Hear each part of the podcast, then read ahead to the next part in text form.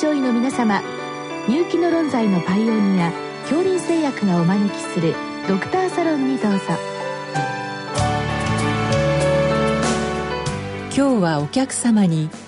東京慈恵会医科大学病理学講座教授高橋博之さんをお招きしております。サロンドクターは順天堂大学教授池田志学さんです。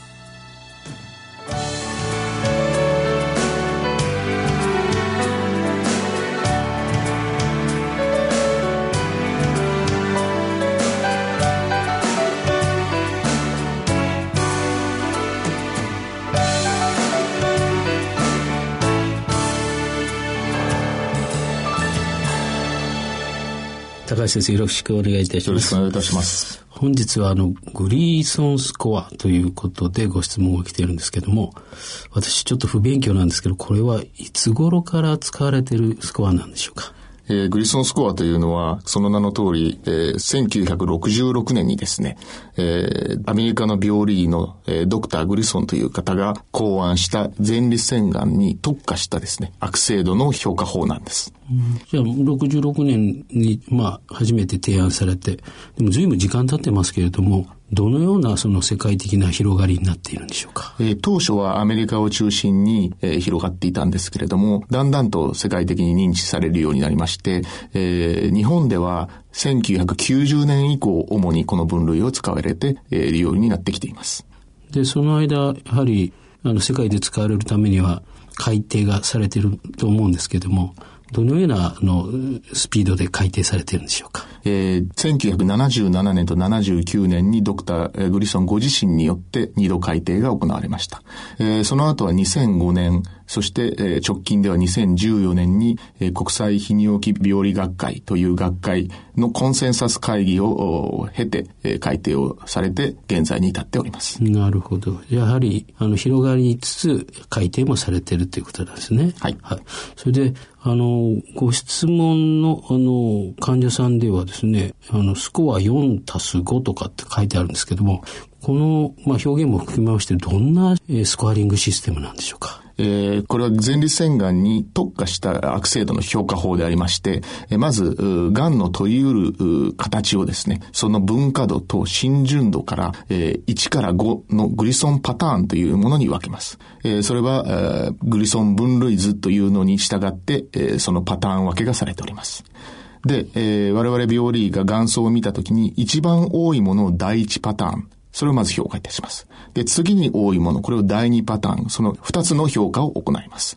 で、例えば、だいいちパターン、がん層を見たときに一番多いのがグリソンパターンのさんであれば、だいいちパターンはさん。えー、もしにばんめに多いものがよんであれば、グリソンパターンよん、これがだいにパターンとなりますので、その場合はさんたすよんイコールなな。というスコアになります。なるほど。じゃあ、イメージとしては、先生方が、まあ、あの、標本作られて、そして、まあ、顕微鏡で見られて、その横にスコアの、まあ、図みたいなのがあって、それと一致するかどうかっていうのを、あの、判定されるんでしょうか？そうですね。その分類図に従って、この形なので、これはよんですとか、この形なので、これはごですとか、えー、そういった形で多いもの、一番多いものとにばんめに多いもの、それを足してスコアを出します。なるほど。じゃあ、このご質問のスコアよんたすごっていうのは、あの、まあ、パターンよんのものが多くて、ごはそれに準じて多いというパターンなんですね。はい、そうです。なるほど。じゃあ、例えば一番多いのパターンが、やはりいちからごに分類されるということなんですね。そうです。はい。で、簡単に言うといちっていうのはどんなものなんでしょうか？えー、いちというのはですね、非常に高分化型で、ほとんど浸潤をしない、えー、局所にとどまっているような性質のものです。で、に、さん、よんと数値が高くなっていくごとに、だんだんと悪性度が増してくると。ですので、グリソンパターンごは一番悪性度の高い部類になっています。なるほど。じゃあ、一番高いスコアはごたすごでじゅうですね。そうです。一番低いのがいちたすいちでにということですね。はい。わかりました。でももう一つちょっと引っかかるところはですね、はい、前立腺のバイプシーってもうランダムにたくさん取りますよね。はい。その場合はスコアがいっぱいなるってことなんでしょうか？そうです。例えば、えー、じゅうにほん針生検をしまして、そのうちごほんがんがあったとします。そうしますと、我々は今のやり方ですと、えー、そのごほん、いっぽんいっぽんについてグリソンスコアを出します。ですので、例えばごほんのうち さんたすよんイコールなな、よんたすさんイコールなな、よんたすよんイコールはちと、そういった形でごほんに対して各々のスコアをつけることになります。それで、例えばその平均を取るんでしょうか。えー、その場合はですね、えー、一番高いものですね。えー、よんたすよんイコールはちが一番高ければ、その症例のグリソンスコアはよんたすよんイコールはちと、最高の、えー、グリソンスコアをその症例のグリソンスコアとするという決まりになっています。ああ、じゃあ一番、まあ、悪性度の高いものがその人のグリソンスコアということなんですね。そうですね。なるほど。それでこのスコアとですね、まあ、例えば臨床的な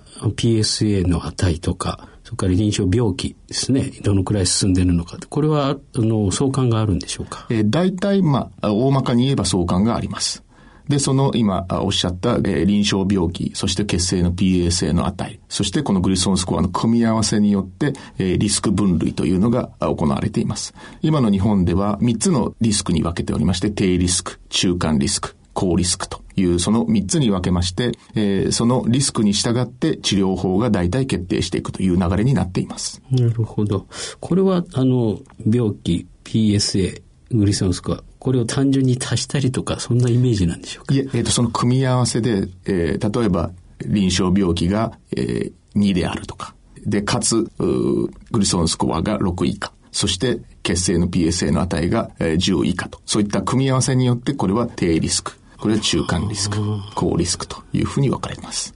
えー、病気と ピーエスエー とグリソンスコアと。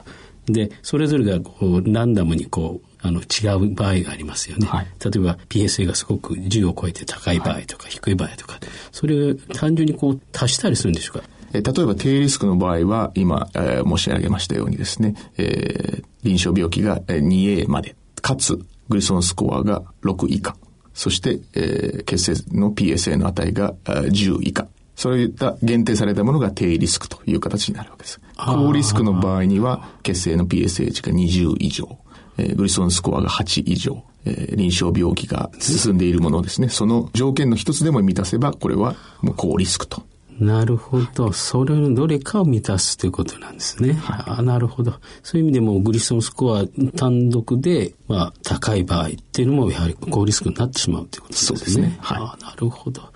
なかなかあのこのスコアリングシステムですね、この特にあのグリソンスコアもそうですけど、他の ピーエスエー 病気も合わせてやるっていうのはなかなかあの予後の判定に役に立つということなんですね。そうですね。それでまあえー、っとこのご質問の方は、まあ、グリソンスコアはもうきゅうですので、まあ、男性ホルモン除去療法ですよね、あの始められたということなんですけども、こういう今の、まあ、グリソンスコアの分け方ですと、まあ、ろく以下ですかね、これは、まあ、軽症というか、まあ、あんまり悪性度が高くない、それから中リスクっていうんですかね、このななぐらい、それから高リスクははち以上ってことになってるんですけども、これはもうずっとこれでやられてるんでしょうか。えー、今まではその分類で、えー、やってきたんですけれども、えー、最近この先ほど申し上げましたにせんじゅうよねんの改定で、えー、一つはグリソンスコアなな、これは多くの場合は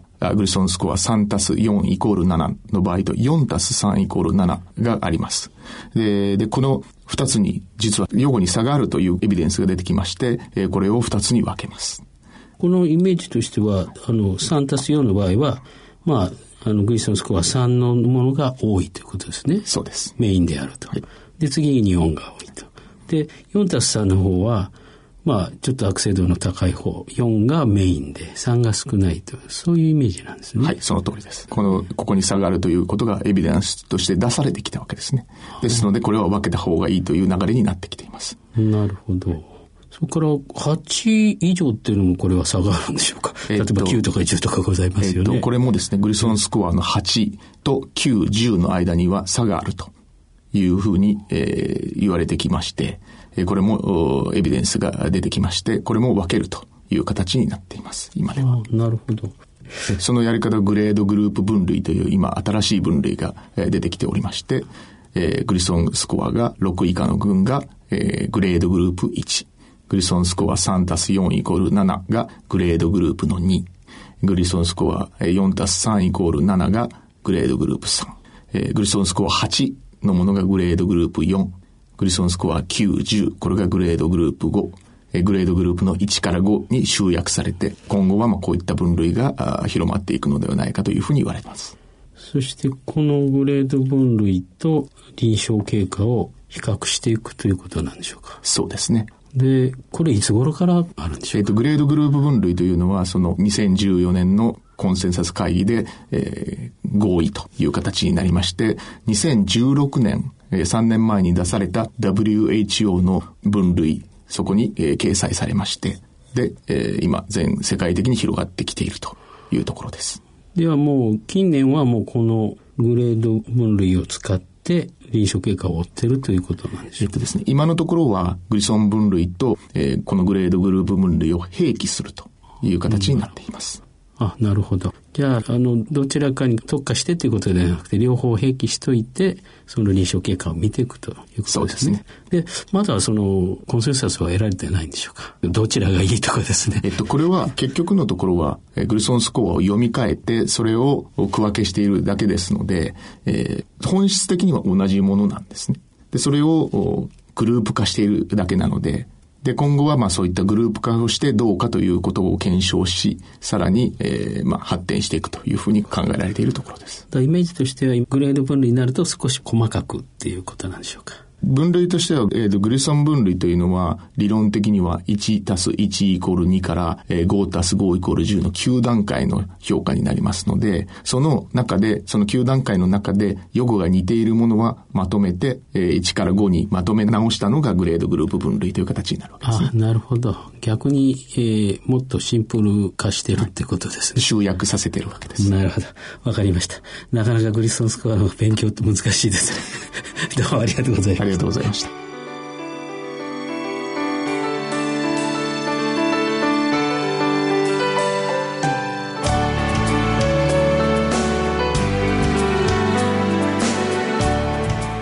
今日のお客様は東京慈恵会医科大学病理学講座教授高橋博之さん、サロンドクターは順天堂大学教授池田志学さんでした。それではこれで杏林製薬がお招きしましたドクターサロンを終わります。